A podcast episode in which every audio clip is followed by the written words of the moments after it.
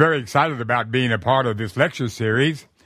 I feel that it's so important for us today to be able to let the world know what is taking place, particularly in the area of theology, in the area of other religions, that we might be able to view the world through eyes of knowledge and, and have an understanding. And I feel that today, as I'm with you, to share with you some thoughts about the topic of Islam, that it may be of a help to you to understand what is happening in the world today. First, let me uh, introduce myself.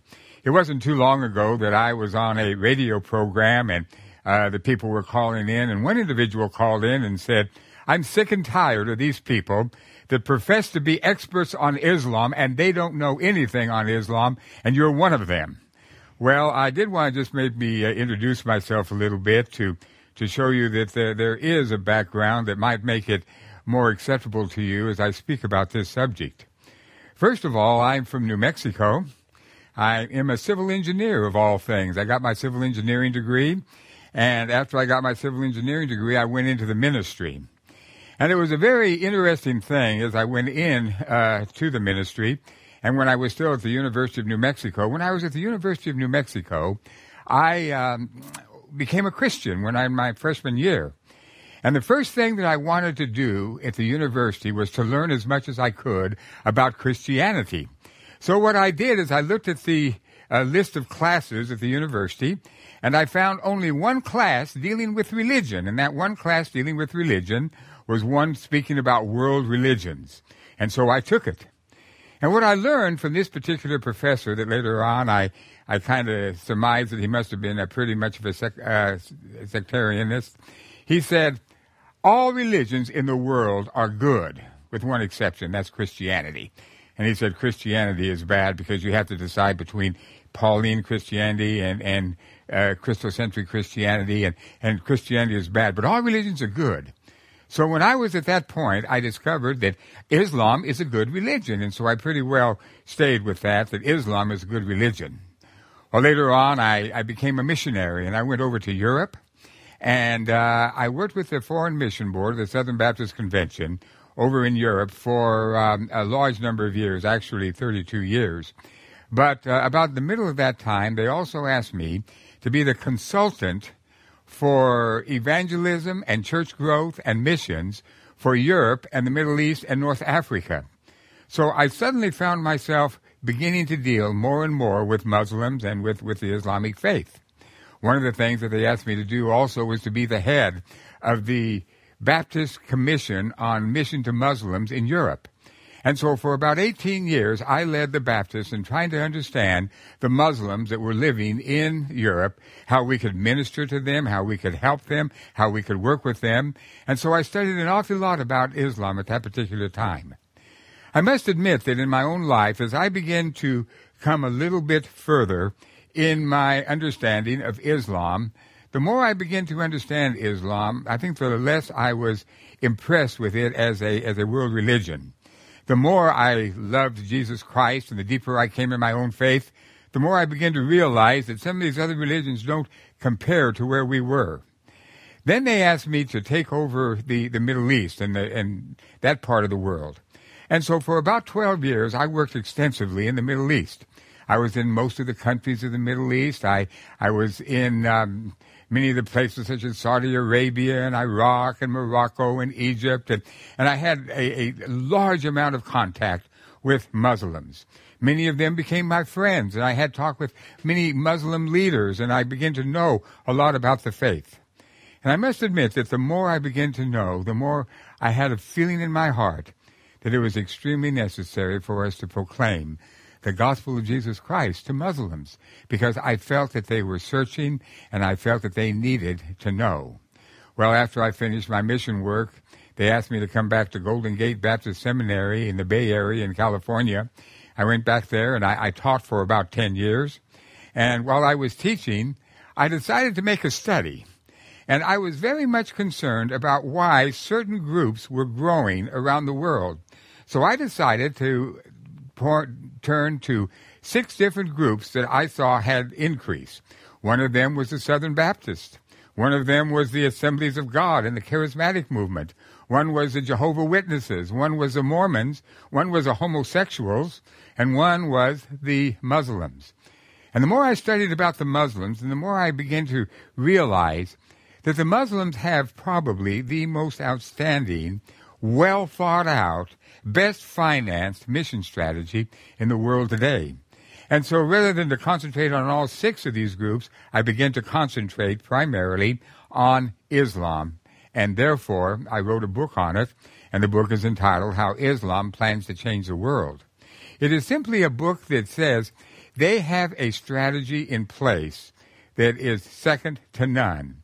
And so rather than trying to condemn uh, the Muslims in this book, trying to uh, put them off the side, I wanted to show to the world what they think their strategy is, what they are doing, and what their goal is in trying to take over the world.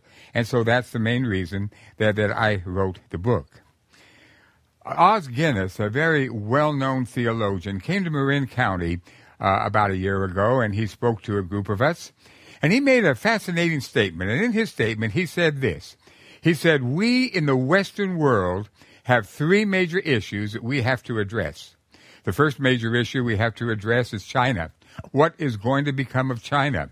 Is China going to become a world power?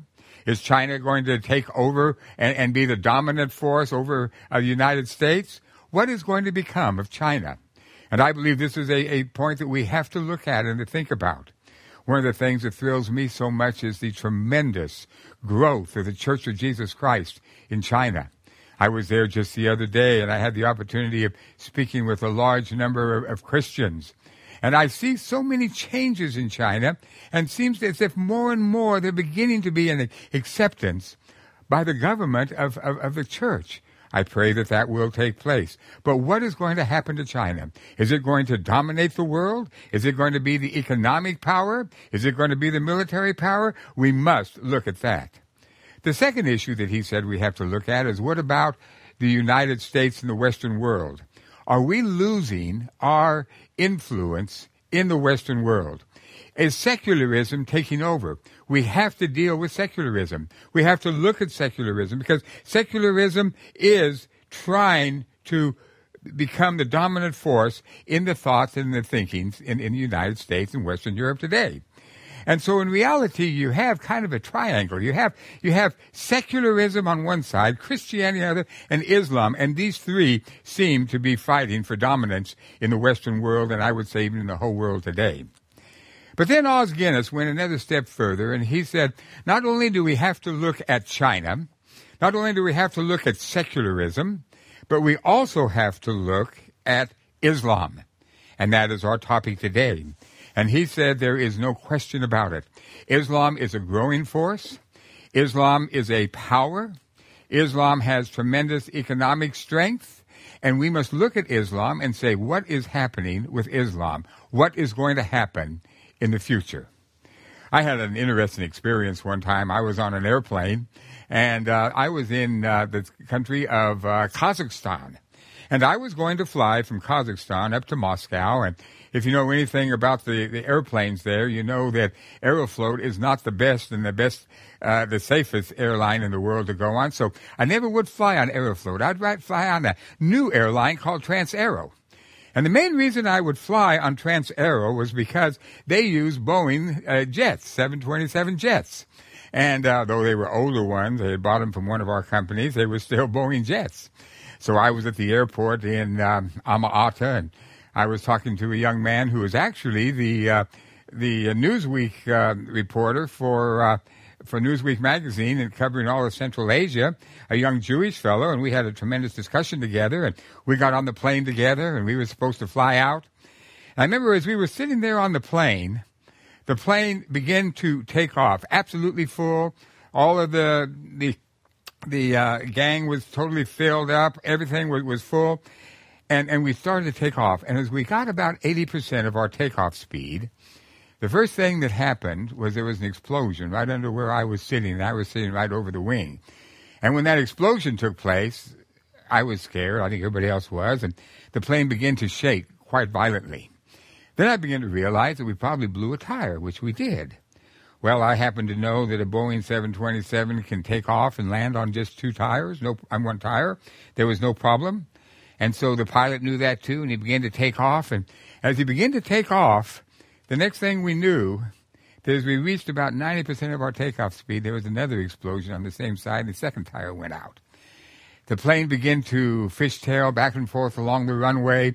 It began to shake violently, and as it was doing this, I remember one person yelled out, Don't panic, don't panic. And they were kind of in a panic mood when they were shouting that. And I thought to myself, why would they say don't panic when it needs to panic?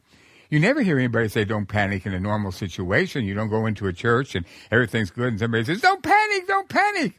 You only have a tendency to panic when there is a danger, when there is a reason for panicking. Well, that, that's where we are today. And I, have heard a lot of people saying, well, here is Islam, but, but don't panic, don't panic. Why are they saying that? Because it is a very serious situation that we are faced with today. Now, I realize that, that many of you are going to know uh, much about the fundamentals of Islam. You're going to know about the, the five pillars of Islam. You're going to understand about the seven theological bases of Islam. Uh, I always have felt that uh, it's interesting to me that Islam is a growing force in the cities of the of the world today. You know, if you study Christianity and you compare it with Islam, you're going to see a very interesting thing because Christianity began in the cities of the world. It began in Rome and Ephesus and Corinth and, and Jerusalem and Antioch. It grew in the cities, the major cities of the world. Whereas Islam began its uh, uh, growth in cities such as Mecca and Medina, which were really outposts in society at that time and were really quite rural type of environments. Well, if you look at the situation today, you're going to discover that that has pretty well reversed itself. Today, it appears more and more that Christianity is a rural religion and Islam is a religion that is very strong and powerful in the cities and growing in the cities, in the major cities of the world today. I've tried to analyze that to understand why that is, and I think that one of the reasons is because of the rather simplistic way that people explain both Islam uh, and the, the, the uh, teachings of Islam and the five pillars. I went and took all of my students one time when we were in Germany, and we went out on the streets, and we went to various places out on the street, and we asked people two questions. Question number one was, what is Christianity? And when you go to a major city in the world today and ask people what Christianity is, you are going to get a variety of answers. It's like a shotgun against a wall. You're going to find anything and everything as people try to say what Christianity is we would send our young people down into the Islamic parts of the city, and we would ask people there, what is Islam? And they'd say, Islam is five uh, pillars. One, two, three, four, five. Seven beliefs. One, two, three, four, five. Six. They knew exactly what they believed. And I believe that, that one of the reasons why Islam is growing today is because that they have, to a small degree, simplified their belief system to the point and the place to where people who are busy, who are living in the cities, can grasp it, can understand it, and can know exactly what it is. Well, you might know a lot about it. We're not going to go into the foundations of Islam, but let's let's begin with the with the very beginning of Islam, the, and the theories of where it began. Now, you undoubtedly have already read or heard about the history of Islam and in the seventh century how Muhammad came uh, into the picture and how he would live in um, Mecca and eventually went to Medina, etc., etc. And we're not going to go into that. But let us look at maybe two other possibilities for the beginning of Islam. One of those is that uh, in reality, uh, Islam worships the moon god. And I've been doing a lot of study in this area, trying to understand the, the beginnings. And there is two volumes, excellent volumes that have been put out just recently, entitled uh, Moonology.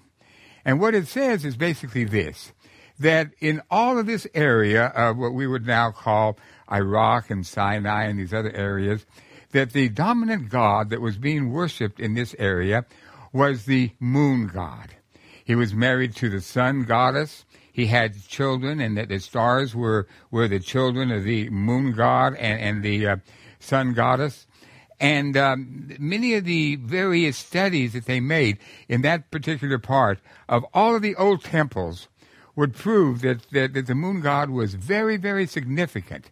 They would find small statues, for instance, where they would have a crescent moon on the forehead of, of the statues. They found some other ones where they'd have a crescent moon on the chest of the people. And on many of the markings on their temples they had, there would be various markings dealing with the moon. Well, we all know, and, and even Islam teaches this, that Mecca had become a center of, um, of um, polytheism and that there were a large number of various gods that were worshipped in the Kaaba in Mecca at the time that Muhammad was born, and he lived in that particular period of time. In fact, they say that there was 360 gods that were being worshipped at that time. And then they also say that the number one god, the chief god, was the god uh, uh, Sin, which was the name, basically, it came for the god, moon god. It has nothing to do with our word in English, sin today. It does have to do with the term, the Sinai Peninsula, which was the area of the god of sin. But th- this was the number one god. And many people are saying today that what happened was that when Muhammad came along, he said, now what we need to do is we need to do away with all of the gods and only have one and the God that we're going to have is going to be the God, the deity. And there's a play on words which we don't have time to go into, where it says Ah Liach, the deity. And the Liah, the deity, slowly transformed to the point where it became Allah, the one God.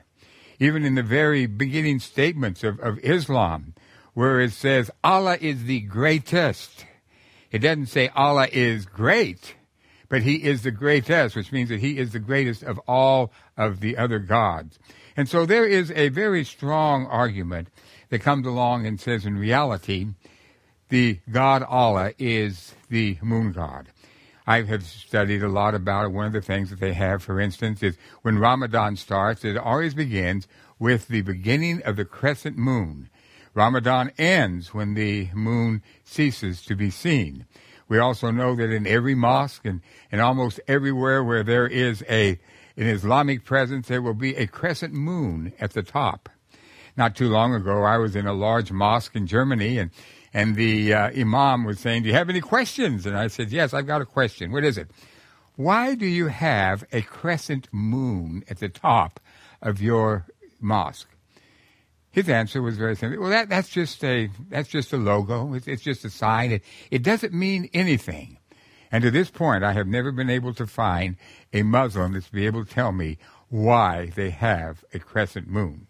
Well, to me, I think that if that is the case, if Allah is the moon god, then we have to see that there is a great divorce between Islam and Judaism and Christianity. We have another very interesting theory that has come up just recently, and that's taking place in Germany. As Muslims are growing in Germany, they have uh, tried to accommodate them as well as possible within the German society. So one of the things that they did is they said, what we need to do is we need to have professorships at some of our universities where the professorship will be teaching Islam because they had some of the professorships that were teaching Christianity, in some cases missions. And so they said, we need to have some professorships where the professor will be teaching Islam. So at the University of Münster, they hired an Islamic scholar, a man who, who had German roots, but a man who was a Muslim. And they hired him and, and said, now you're going to be our new professor of Islam. Well, it wasn't too long after he had been hired that he began to write some articles and, and a small book. And in this book, he said, Muhammad never existed. Muhammad was a myth. And what he had done is he had taken the same methodology that is being used by Christian theologians, and the Christian theologians are saying that we can use historical uh, and, and textual criticism, and we need to look at the Bible. And these uh, theologians in Germany many times come back to the point where they say that Christianity is myth. Uh, Bultmann, for instance, said only 10% of the stories of Jesus were historical and acceptable, and all the rest of them were myth. Well, it was very interesting that this Islamic scholar came along and said, really, if you look at Islam, you, you, you find that there is absolutely no support for Islam and the existence of Islam outside of the Islamic sources themselves. And he said these are not reliable. So he came along and said, really and truly, Muhammad, as an individual, as a person, never existed. Well, that, that caused a few problems in Germany, as you can imagine. And so the next thing they do, they couldn't take his professorship away from him. They, uh, they couldn't, uh, uh, stop him from, from teaching, but they did stop him from teaching. They did say, now you, you're not going to teach anymore. So they've got a man sitting over there now in a professorship in Germany that's not allowed to teach because the Muslims are so upset with him, but he keeps getting paid, and so it's a very interesting situation. Well, what what is the beginnings of Islam? We're not entirely sure. I think that there are different theories that we have to look at. But one of the things that we're totally aware of is that Islam does exist. Well, what you need to realize then is Islam came into existence. One of the first things that they did is they began to conquer surrounding land, countries. And so there was the uh, Arabic uh, hordes that were going up to the north, and they began to conquer certain areas such as Palestine and Egypt and began to go over on the North Africa through the lands of the Berbers and they began to go more and more over into uh, towards uh, Turkey and they were having a tremendous amount of success. The question is, what? How did they conquer people? Uh, what did they do with them after they conquered them? In most books that I have read, that there was a lot of influence and a lot of pressure put on these conquered people to convert over to Islam. Well, they had a great amount of success and they had begun to grow. One of the teachings in the book of the Quran is this that the day is going to come when the whole world is going to become Muslim. And they believe that. They believe that before the world comes to an end, all of the people of the world will become Muslim.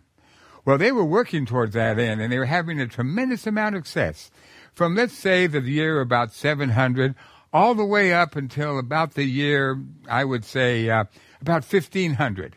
They had gone all the way across North Africa. They'd gone into Spain. They'd conquered Spain and Portugal, and they had reached into, into France. When you go over the other side, after they had conquered um, uh, Constantinople and Istanbul, they went across and they went over into what is now Bulgaria and Romania, and they had actually surrounded the walls of Vienna and were trying to bring down Vienna at about this time, 1500. Well, what happened then is they had a, a series of, of pretty devastating defeats. They lost the battle at, at Tours. And at the Battle of Tours, slowly but surely, they were forced out of France, forced out of Spain, forced out of Portugal, and back down into North Africa. They last, lost the Battle of Vienna, and they would begin to be forced out all the way back into what is now known as, as Turkey.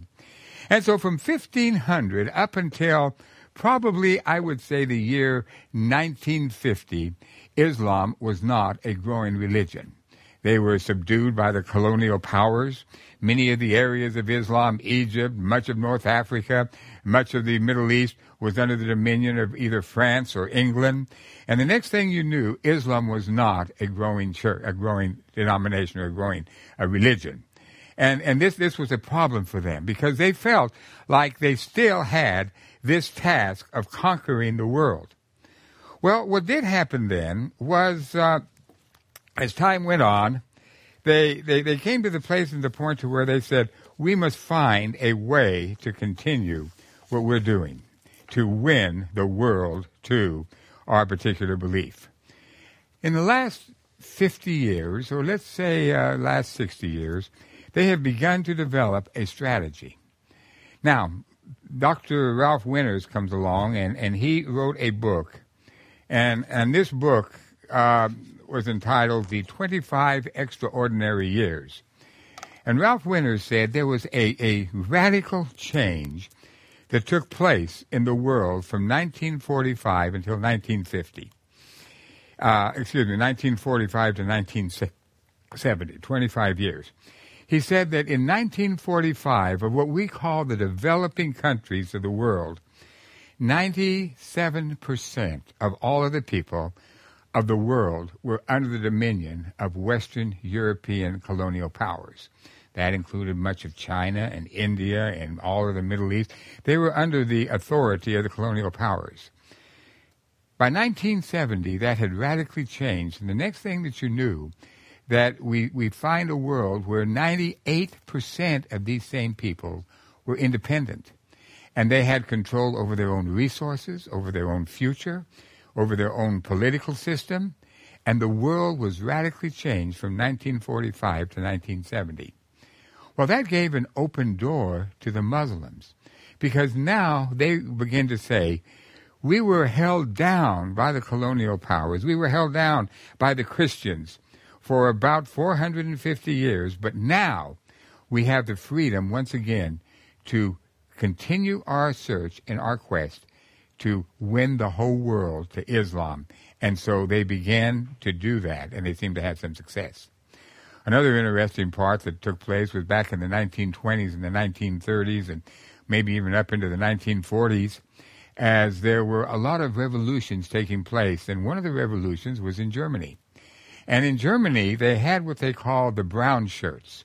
And all of these young men that were Nazis would wear brown shirts, and they, they were seeking to change the government of Germany, and they were successful. They did change. Well, you go down into Italy, and in Italy they had the black shirts. And the young men in Italy wore black shirts with a desire to change the government and to bring about a government that would be a fascist government that they could accept. Well, the thing, same thing was taking place in the same period of time in Egypt, and they had in Egypt what they called the green shirts. And all of these young men were wearing green shirts. They'd have long beards on and they were wearing green shirts. And this was the, the Muslim Brotherhood. And the Muslim Brotherhood said, we want to create a new political structure. And with this new political structure, they also wanted to further Islam and to make Islam the dominant religion of the world. Well, they had some success. The fact is, the creation of the Ba'ath Party both in Syria and in Iraq came from this Muslim Brotherhood movement. It, it became a more of a uh, fascist movement, but to a degree they still had this theory and this idea of being able to continue the task of being able to win the world for um, for Islam. Well, the next thing that we begin to see is that there was creation of different movements and different groups. And these groups then were created because of a deep theological belief that the world must become Muslim. And they continue to work under this assumption. They continue to believe that that is going to happen. Now, a lot of people say to me, but Brother Wagner, we have a lot of moderates. That's right. But the, they, they, as they read the Quran, they see that the Quran says they have to win the world. So, so whether they are moderate Muslims or whether they are radical Muslims, still this idea that the world is going to become Muslim at, towards the end of the, uh, the, the existence of this world is extremely important to them. Now, John Esposa has stated one time that, that we in the Western world have to look at three different points. One is, is there a clash of civilizations? Now, as you might might know, there was a very known, very well known author, and he wrote a book one time entitled "The Clash of Civilizations." And he said that as the world has continued on from 1970, it's becoming more and more apparent that there are two of the basic seven civilizations that we have in the world today that simply are not going to be able to get along with each other and that these two civilizations are going to have an encounter. They're going to clash. And because of the backgrounds and because of who they are, it simply cannot continue to exist in the same world at the same time. Well, is there a clash of civilizations in our world today? Two, we have to ask ourselves the question, why do they hate us so much? Why, why do the Muslims hate us? Why, why is this hate there? And then the other question that we have to ask ourselves is, is there a connection between Islam, anti-Americanism, and let's say anti-global terror? These are three questions that we have to deal with as we look over the the strategy that Islam has to take over the world.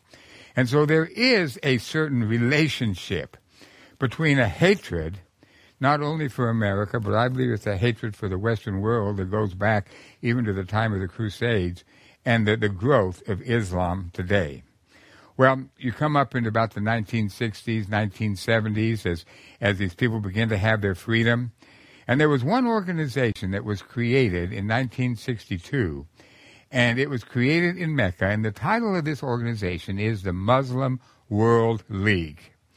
Now, you don't know a lot about the Muslim World League. They have a, a very fascinating magazine called the Muslim World League Journal, and, and you can order it from Saudi Arabia.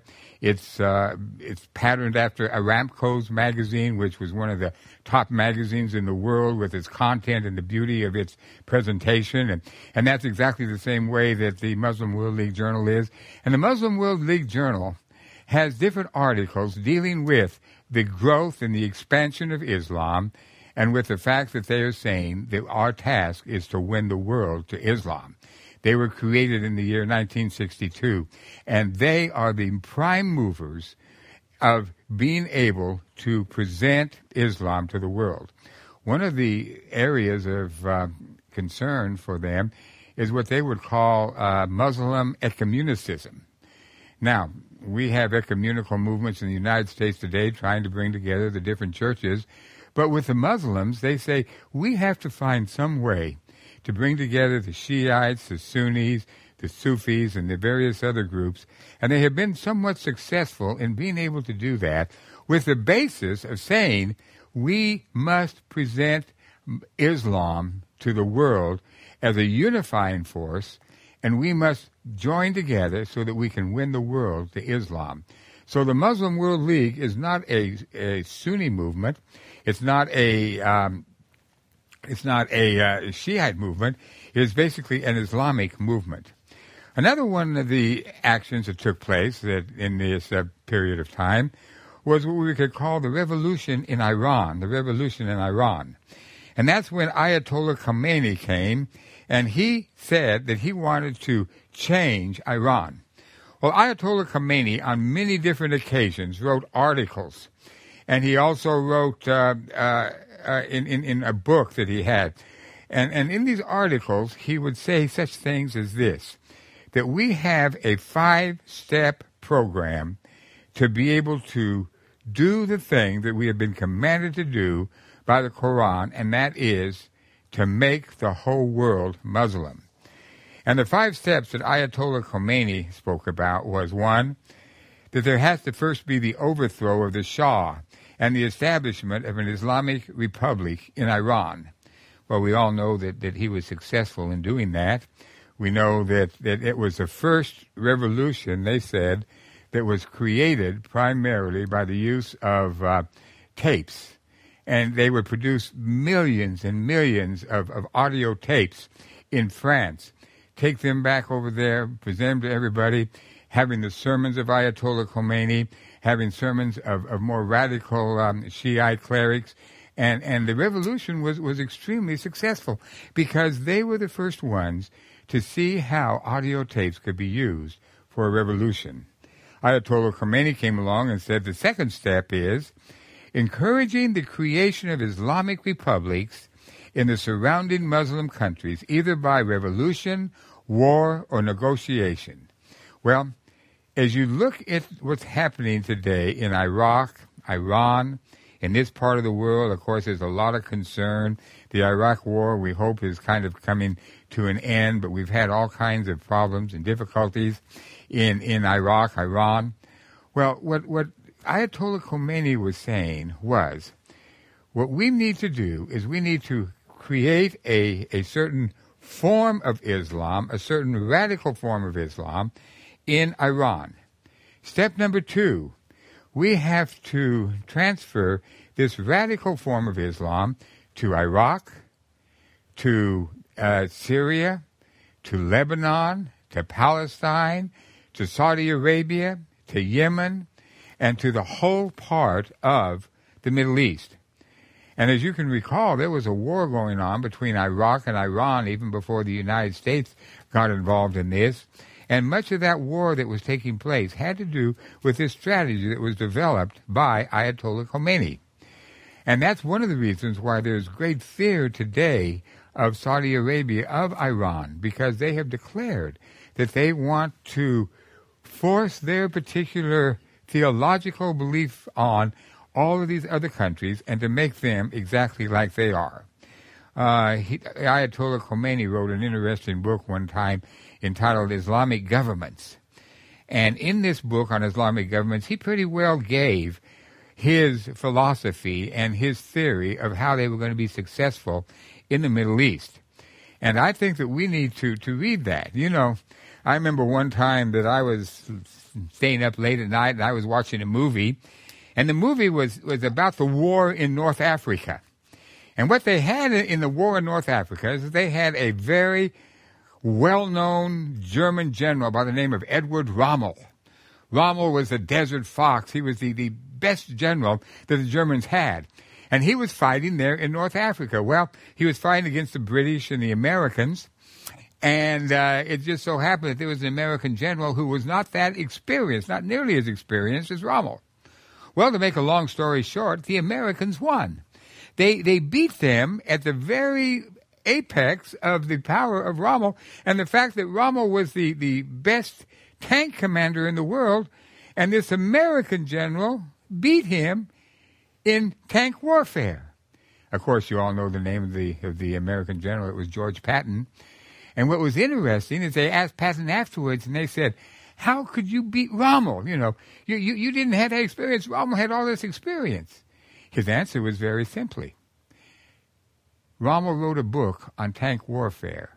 I read his book. now, it's the same way exactly when you come down into Hitler. People said, well, how could Hitler do what he did? Hitler wrote a book entitled Mein Kampf. You ought to read the book if you want to find out what took place and how he was able to accomplish what he accomplished. Well, Ayatollah Khomeini wrote a book entitled Islamic Governments. And in that book, he said, this is what we're going to do. And I don't know why we don't read it. In fact, I tried to get some copies of it, and I had a hard time getting them. Finally, I got a couple of copies of it. But, but Islam is not perpetrating this book very much because it pretty well gives his philosophy and his ideology.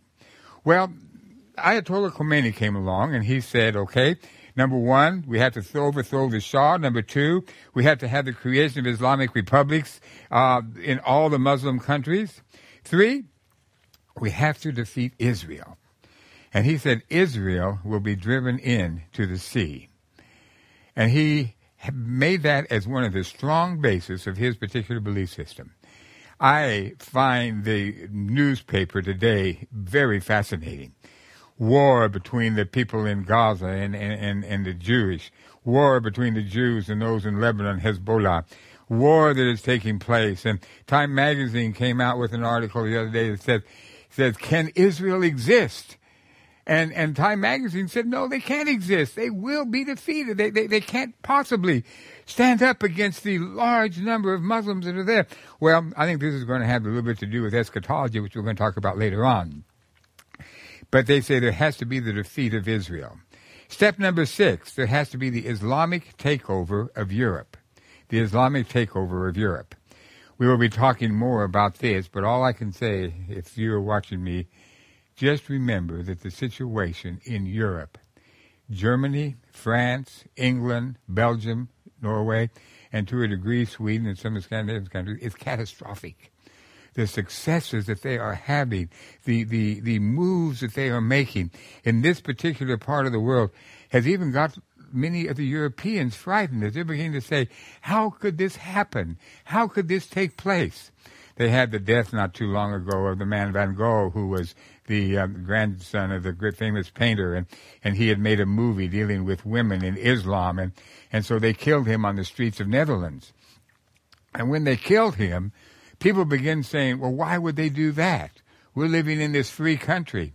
And as they begin to look to see at what had been taking place and the growth that they had had, they were totally amazed and taken back by the inroads that Islam had been making in the Netherlands. And today, the Netherlands are, are waking up. The fact is that uh, they have said that the first two countries of Europe that are going to become Muslim countries are Belgium and the Netherlands. And it's fascinating because Belgium has the city of Brussels, and Brussels is the is the capital of Europe because that is where the um, uh, so-called common market or the um, the unified Europe has its capital at this point. Then the last one is after Europe falls, then there will be the fall of the great Satan, the United States of America, as the last step in the creation of a worldwide Islamic uh, uh, ummah. So, is the United is that a possibility in the United States? Well, one of the things that Ayatollah said was this. He said it will not be necessary for us to have a battle to win the United States. Because what is going to happen in the United States is that their moral situation is going to get so bad, it's going to decrease, it's going to get so bad that there is going to come a point in time where the American people are going to say, help us. We can't live with this moral abyss that we're living in. We need help.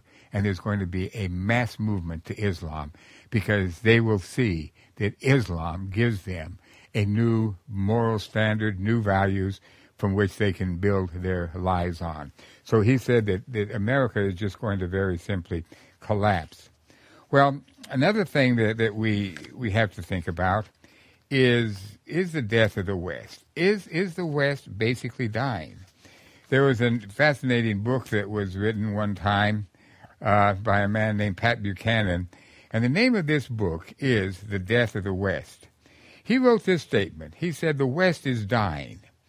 Its nations have ceased to reproduce, their populations have stopped growing and begun to shrink.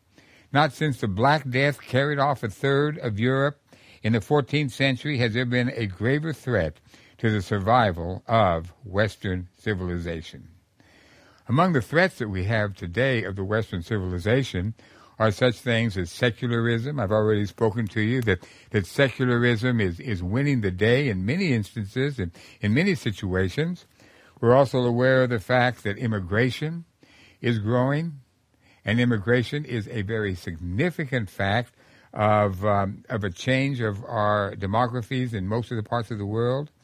There is an ethnic population decline, but last but not least, Islam and the growth of Islam as the number one threat, I think, to most of the countries of the West today. Uh, when I wrote my book, I did not study a whole lot on immigration. But today, if I was going to rewrite my book, I would make immigration is one of the important factors for the growth of Islam. They have been very successful in being able to immigrate people into the, the Western world.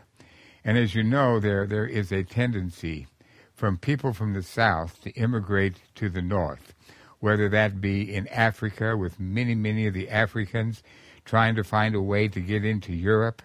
And the Africans include those from Morocco and Algeria and, and other Arab countries going to the north. You have the uh, immigration of those from Mexico and Middle America coming up to the United States. There is a mass immigration from the south to the north. Now, many people think that this is just, excuse me, that this is just a um, a um, exception. You know, it's just just happening. It's it's natural, and to a degree, that's true because the North has been economically much more successful than the South has been. But at the same time, there is within Islam very well strategized plans to bring people into um, Western European and American cities and to change these cities. I made a study one time of, of Cologne, Germany. And if you go to Cologne, Germany today, you would be amazed at the large number of Muslims that they have living in a particular area of Cologne. In fact, they're going to build a brand new mosque, and it's a huge mosque in Cologne. And they've had all kinds of battles and fights as to whether or not they're going to build a mosque, and that will come a little bit later as I talk about it. But but when you come into the city of Cologne, you you see that they, they have had a system and as I begin to study that and to find out how they grew, you can, you can find out what their system is. And again, this is not something that just takes place. It is a plan that they have.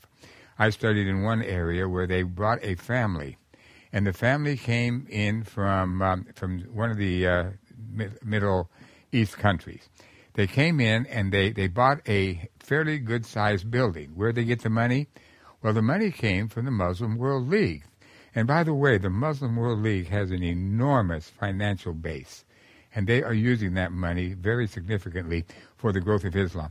So this this uh, family came in, they bought a building, and when they bought the building, what they did do is they started a grocery store, a very unthreatening type of an action. They started a grocery store. They, the whole family lived in this building. Then, after a short period of time, they sought to bring some of their cousins and their relatives in. And once you've got one person in, it's very easy for relatives to come in. So their relatives came in. They lived in the same building. Then they went down about a block away and they bought another building. And then the other family went over there. They lived in that family. What they do, they started a grocery store and they lived there in that one. Then the next thing, they went down another block and they started another and another. And you can follow their pattern from one area of the city to the other. And as they would buy these places, and they would go, you know, a block or two blocks away, the Europeans would sell their property at a lower rate. They would be bought by people we don't know where their funds came from, but I know that it comes from from from Saudi. Then then they would take over that area, and the next thing you know, they have taken over a, a whole area of a city, and they have a beachhead and uh, we will talk a little bit about that later on. I was talking to a, imam one time about their, their strategy for Western Europe. And I said, you know, do you think that you're going to be successful in Western Europe? He said, well, he said, let me tell you. He said, if we are going to win the world to Islam, we must first win Western Europe to Islam. If we're going to win Western Europe to Islam, we must first win uh, uh, England to Islam. If we are to win I- England to Islam, we must first win London to Islam. In 1962, there was one mosque in London. Today, there are 682 mosques in London. They have been successful. They have brought this immigration. And there are whole sections of the city of London today that, that are Muslim sections. You go to the Marble Arch and you go to one quarter of the Marble Arch uh, going up kind of to the uh, southwest. The whole area is, is Islam, and you walk through that part, and you feel like you're in a city in the Middle East. There was a fascinating book that was that came out not too long ago, and the title of it is Londonistan. You might want to get it and read it. Londonistan basically said this: that in 25 years, London will be a Muslim city in the heart of Western Europe. So uh, are they having any success? I think that they are having success. And I think that they are working very, very well at that. And what's happening is that there is the, this death, death of the West. And uh, you go to uh, Germany today, and one of the biggest problems that they have in Germany is the fact that the population of Germans is decreasing radically. I was talking to a man who is a member of the uh, Lutheran World uh, Council, and he said that their present study of the future of the Lutheran Church in Germany is about like this. He said now they have about 48 million Lutherans in Germany, and they feel that by the year 2025 that that number is going to be down to about 24 million. That means that within the next let's say 15, 20 years, they're going to lose about one half of the number of Lutherans in Germany. And I asked him why this was, and he gave one reason. He said, because the population of Germans is decreasing so radically in Germany. They have the lowest uh, rate of reproduction that's ever been recorded in the history of the world. I believe that the, the figure the last time I saw was 1.61 children for every two adult, uh, for every married couple. And it doesn't sound like very much, but it is a decrease. So what you have now is you have Islam, a very vibrant, alive, moving, church saying, uh, or religion saying, we're going to win the world to our faith. At the same time, you have a decadent, dying West that is struggling, trying as hard as they can to find a direction and a purpose, and they, they seem to uh, be somewhat lost. So I think that you're going to see that the clash of civilizations is going to very definitely be happening. The uh, American jihad, I think the American people begin more and more to come along and say, what what is Islam? What is happening? And when the when the uh, 9/11 took place, that was a wake-up call for Americans to say, Islam is a reality. Islam is here. What is going to happen? It was interesting for me to know, being in California, that when 9/11 did take place, that the ignorance, to a large degree, of uh, of Islam by the most of the people. Most Sikhs who wear these turbans were attacked because people thought that the Sikhs were Muslims just because they wore turbans. They just didn't really know.